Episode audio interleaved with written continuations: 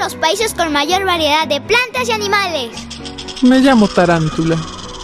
Soy una araña de gran tamaño.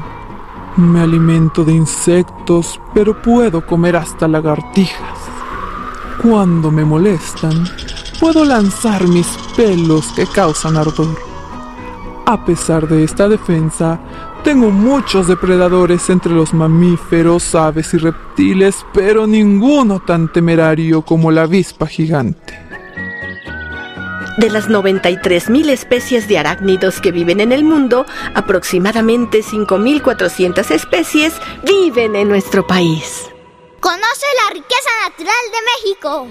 Visita www.biodiversidad.gov.mx, portal de la Comisión Nacional para el Conocimiento y Uso de la Biodiversidad, CONABIO.